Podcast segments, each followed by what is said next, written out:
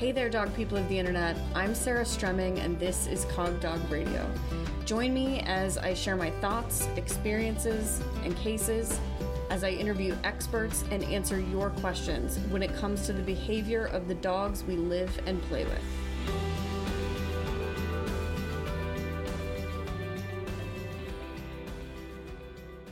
It's a new year, and I have a news flash. Black Lives Still Matter. I'm looking forward in 2021 to not only continuing to donate to causes that I believe in, but also to providing more of a platform for BIPOC voices in the dog world here on Cog Dog Radio. So stay tuned. Friends, I'm excited to let you know about Connection Summit Conversations.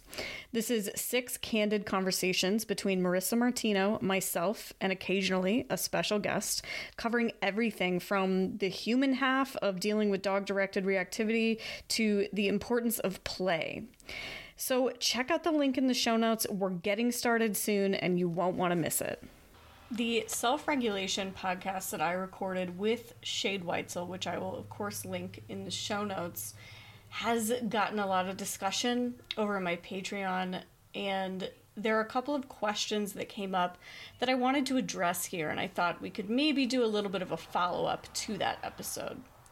So, the first question comes from Kristen, and Kristen writes Can self regulation, as discussed in your podcast with Shade, be considered a type of start button procedure.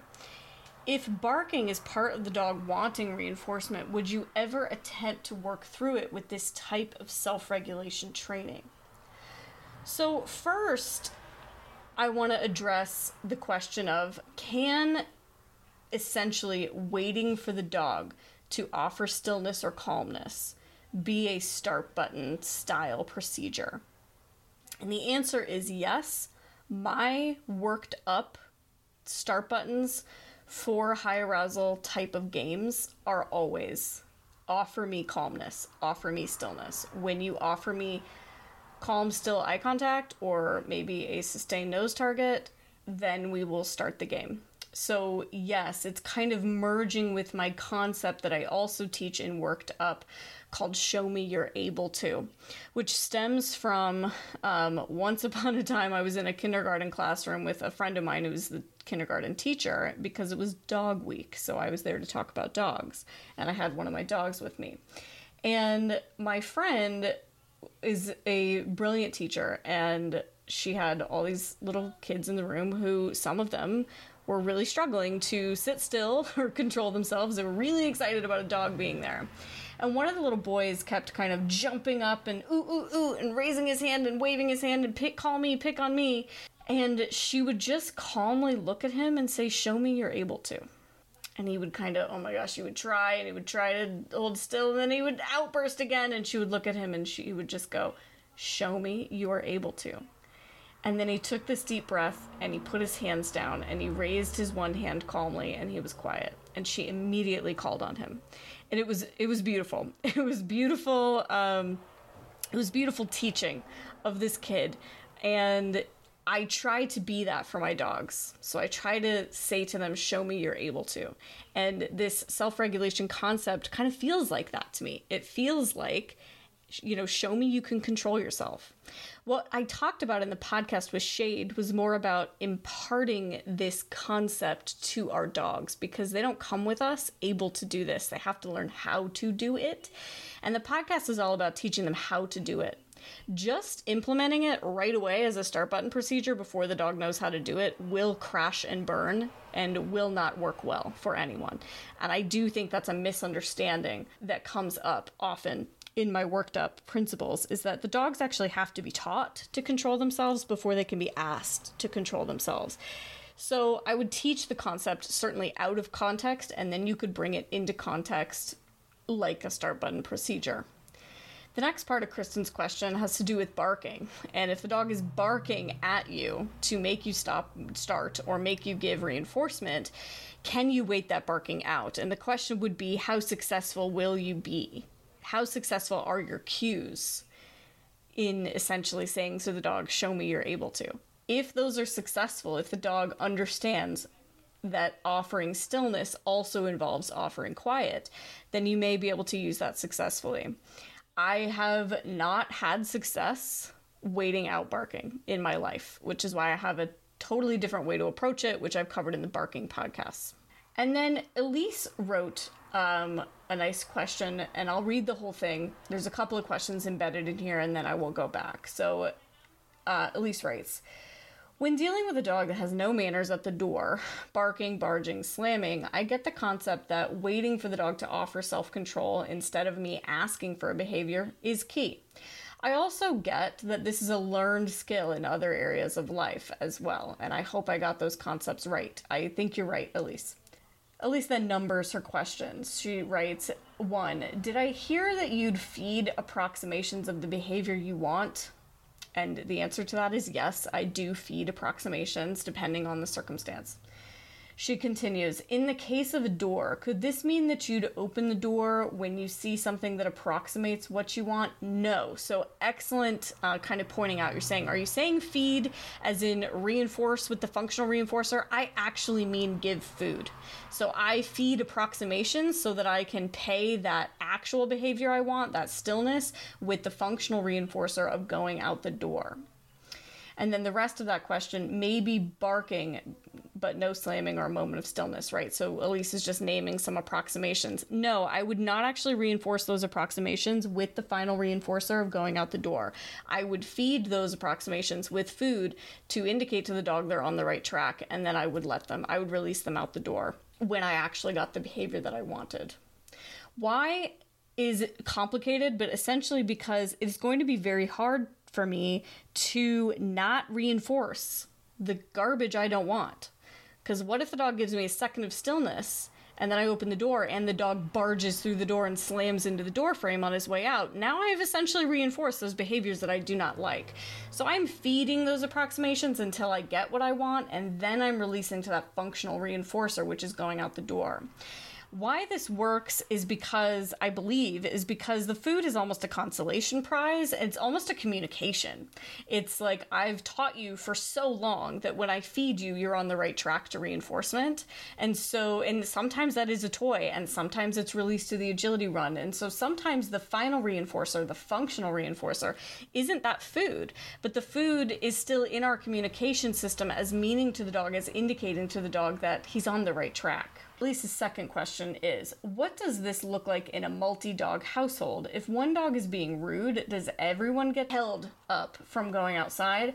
I feel like making everyone wait is unfair to the other dogs, especially when one dog hates barking, but letting others out is almost rewarding to the rude dog in that it signifies they're closer to getting out. I'm probably overthinking this. Currently, I use crates and platforms. Dogs who observe the rules go out, and the offender stays until quiet.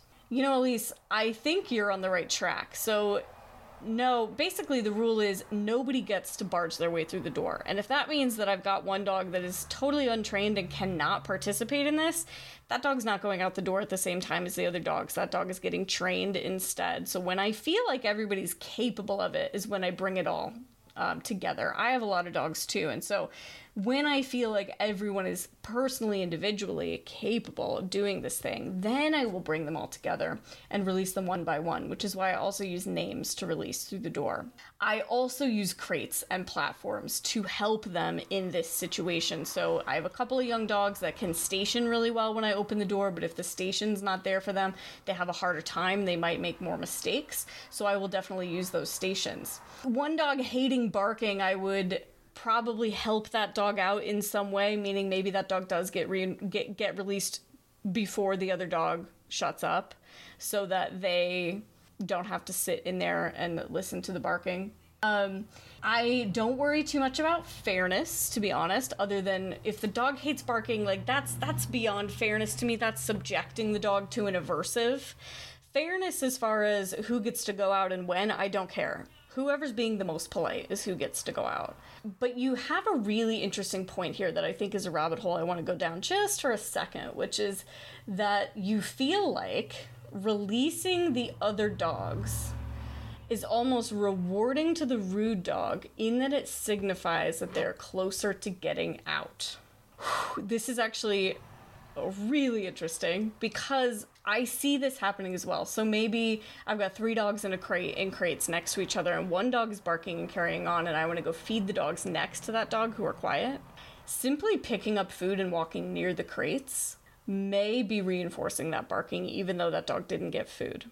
And the reason I believe is about the different uh, neurotransmitters at play, the different hormones at play.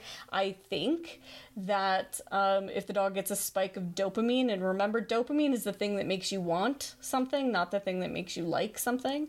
So if they get that spike of dopamine from that anticipation of being reinforced, they absolutely could be reinforced you know what's better perusing the menu and and thinking about what you're going to eat or actually eating? It's it kind of depends on how hungry you were in the first place right? And there are a lot of different really interesting studies about people and about addiction and about you know all kinds of things that have to do with this but you are right in thinking that it's possible that letting the other dogs out is actually reinforcing the quote unquote rude dog. So you're smart to be thinking about that. I would insist on everybody being relatively calm before anybody gets released and what's further interesting about that, because that's another rabbit hole, is that there is some evidence to suggest that basically having a group contingency, so essentially nobody gets the thing, nobody gets the reinforcer unless everybody's doing the right thing, may have some effect in social species. If I'm remembering correctly, the information we have is actually on dolphins, and if um, if all of the dolphins didn't do the correct behavior in the, it, was a captive environment, and if all of the dolphins didn't do the correct behavior, none of the dolphins got their fish, and the dolphins might actually even attack or aggress towards the one that screwed it up for the rest of them. So I, dolphins are very, very sophisticated, and I'm not saying that dogs are that sophisticated, but I am saying that there's a chance that there is a social um, that there there there are biological reasons that dogs might might recognize group contingencies. So that is another really interesting thing to think about in all situations, not necessarily um, only in self regulation uh, situations. Thank you both for those awesome questions that allowed me to just dive back into self regulation for a moment. I really appreciate just being able to run down those trails, run down those side trails and rabbit holes and and think more about these things. You help me be nerdier than I already am and I couldn't love you more for it. And some more Patreon questions for you. The first one comes from Jules who writes, I have an eight month old Border Collie Aussie on un- unaltered male. Do you have any tips for working with an adolescent herding dog, or do you know of any detailed resources on this topic? I'd also love to know how you decide when or if to neuter or spay a dog. I've been looking at a lot of research and it sounds like there are compelling reasons to not neuter at all, even though people seem to think it's downright unethical to not spay or neuter here in the US. Thank you. Jules, I'm going to just briefly talk about the spay neuter situation. I have talked about that a little bit before on the podcast, and it, maybe it's time for me to get another professional on the podcast to talk about the pros and cons of spay neuter because as a non veterinarian, I don't really feel qualified to talk about it. You are correct. There are a lot of feelings and there are a lot of reasons for those feelings um, in the US about spay neuter. But it's true that there isn't a one size fits all answer, which is why you're not finding one. So you're doing your research, and the reason you can't find the answer is because there isn't one. So it is a personal choice that you need to weigh pros and cons about. But um, in general, I think that talking to a lot of different veterinarians and also talking also reading like you're doing as much as you possibly can. Making sure that you're reading things from good sources will help you to make that decision. For my personal dogs um, i want to leave them intact as long as i can. I want them to be intact in general. For me spay neuter is not something that i automatically do but i do for a reason. Um, and a reason is going to be maybe health maybe behavior but it's certainly not going to be just because it's what everybody does However, you asked about tips for working with adolescent herding dogs. And first of all, I do have a course coming up in October, um, my Teenage Tyrants course at FDSA. So you'll definitely want to check that out. That is the resource that I have for you for working with adolescent dogs of all breeds and all types. Um, and my kind of general tip here is that when they hit that age, all that's happening is they're proving to you what you trained and what you didn't. They're proving to you what you what was kind of natural to them and what you actually reinforced enough to stay around. So you want to continue to lay high high rates of reinforcement down. Um, you want to for those behaviors that you want rather than thinking about control. So we want to really, really control those adolescent dogs, and instead, we want to give them as much freedom as we possibly can while reinforcing the behaviors that we do want to see. And maybe an entire episode um, will be coming down the pike in anticipation of the Teenage Tyrants course. Thank you for your question.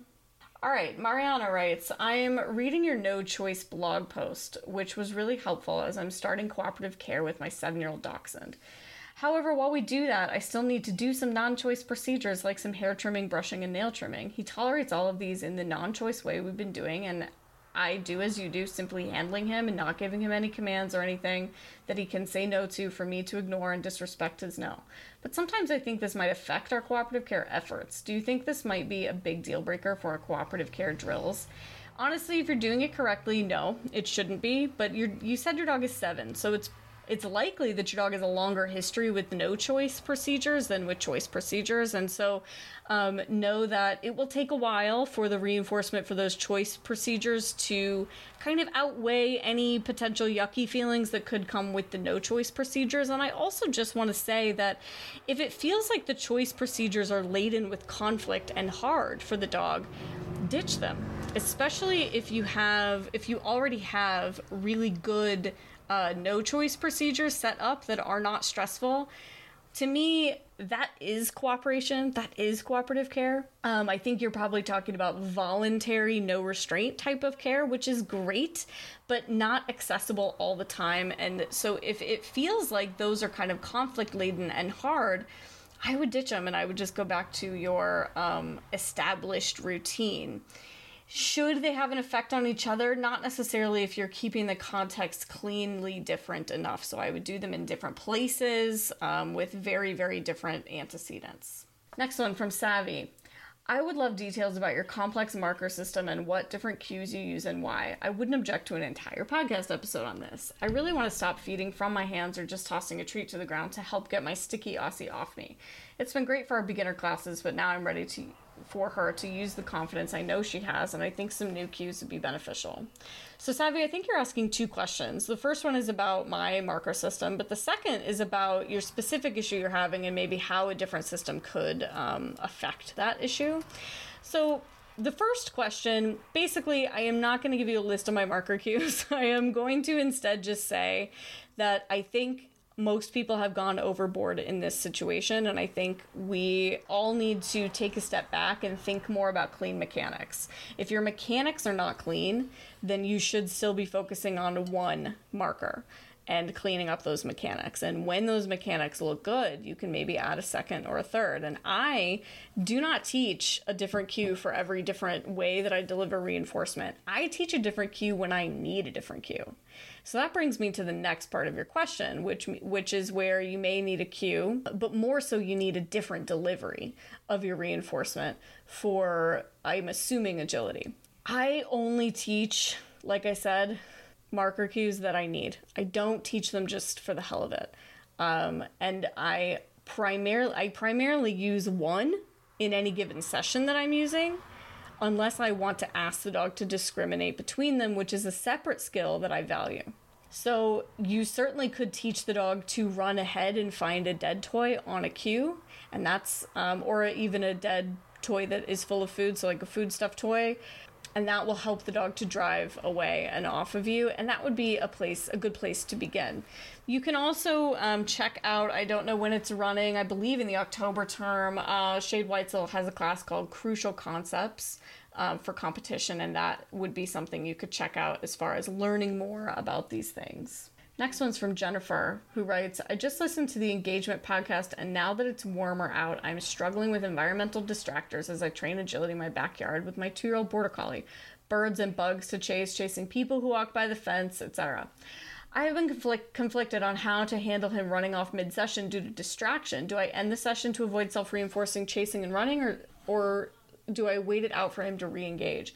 This was an issue last summer, but got better over the winter because of fewer distractions. So, Jennifer, it's hard to say without actually seeing your session, but to me, distractions are just reinforcers in the environment that are better than my activity and my game. And I do not ever ask my dog to do stuff for me in the face of distractions that hefty until I feel like they can comply appropriately. So I wouldn't be doing agility if there are likely to be these types of distractions. I would instead be only working on paying the dog for that offered engagement. When you can't get rid of the dog, even when there are birds around, that's when you ask for those harder behaviors. Um, if the dog runs away, your session is kind of shot um, unless they come like immediately back and go right back to work, which is usually not how it happens. And you may as well just throw in the towel. I would not wait for the dog to be done chasing and then come back to work and then go ahead and reinforce and go back to work because you will build a pattern when you do that. But essentially, it is what can the dog give you reliably in the face of those distractions, and that's all you should be asking for in the backyard until the dog can give you more than they were giving you previously. All right, next one is from Gail, who writes I have a seven and a half year old neutered male golden retriever who can be reactive to unfamiliar dogs, especially puppies. He's never bitten another dog, but if threatened, he will take them down. Wow. he has several doggy friends, mostly female, but two male friends, one intact. He acclimates to new dogs after we get to know them, and I'm looking for my next puppy for agility, and I was wondering if it makes any difference if it's a male or a female. Does it make introducing a puppy easier? If it is the opposite sex. If I get a male, I do not intend to neuter him until he is two years old. I've listened to your introducing a dog to a difficult household and plan on following your guidelines. Thanks so much. So, Gail, first of all, you say reactive, but I don't actually know what that means. It may mean that the dog barks and lunges when he sees a dog across the street, but it may mean that the dog attacks another dog that comes near him, which is kind of what it sounds like. Um, or it may mean that the dog will just get into an altercation easier than you think is appropriate based on what you wrote. So I don't know what you mean by reactive, but I am going to answer your question about getting a puppy, which is that the gold standard for a multi dog household is to have one male, one female.